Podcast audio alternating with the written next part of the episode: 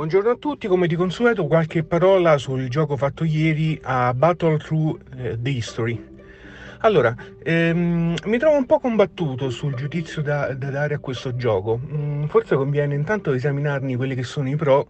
e quelli che sono i contro, che perlomeno io nella prima partita ho individuato. Allora, sicuramente tra i pro c'è la dotazione e la, la grafica.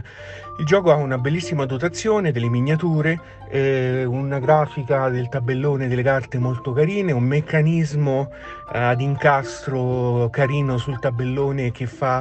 eh, scorrere una, una rotella, eh, molto carino da vedere, molto scenografico, la grafica è assolutamente promossa.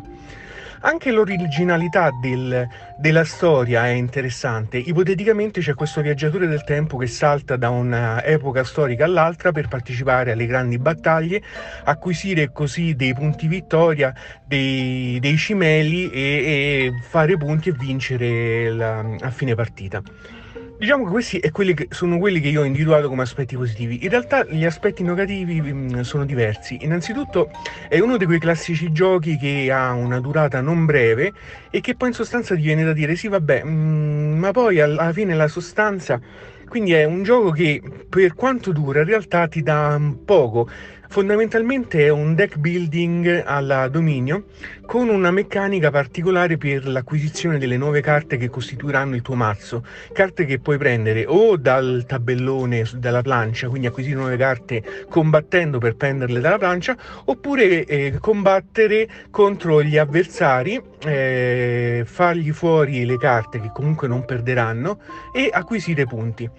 Eh, quindi sostanzialmente in una partita tradizionale di 6 round i primi turni sono quelli fondamentalmente di potenziare il proprio mazzo, quindi circa 2-3 turni di gioco su 6 sono per potenziarsi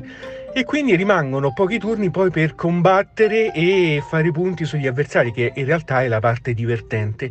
Quindi sembra che il gioco mh, mm, sia un po' farraginoso nel, nel procedere, ti fa consumare eh, diversi turni per eh, potenziare il tuo mazzo per poi rimanere ben poco per combattere e vincere sugli avversari, che è la parte divertente.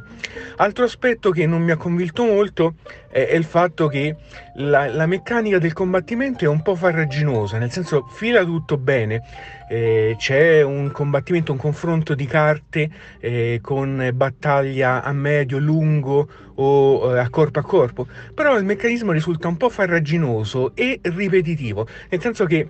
fondamentalmente ad ogni turno fai sempre le stesse, cose, le stesse cose, non c'è una tematizzazione, nel senso, visto che ti sposti nel tempo e fai queste battaglie, magari una battaglia fatta nel, ehm, nell'era antica poteva avere delle regole diverse rispetto a quella fatta in era moderna, mentre in realtà l'unica differenza sono le carte. Quindi questo salto temporale in realtà non si avverte molto e si ha l'impressione che fondamentalmente nel tuo turno si fanno sempre le stesse cose. E poi io ho rilevato un elemento fortuna abbastanza eh, rilevante, sia perché c'è un, comunque un lancio dei dadi e vabbè, comunque eh, nelle battaglie ci sta, ma anche nel caso di vittoria contro gli avversari si va a pescare in un mucchietto di suoi gettoni e si tiene quello col punteggio più alto e poi fa lì la differenza.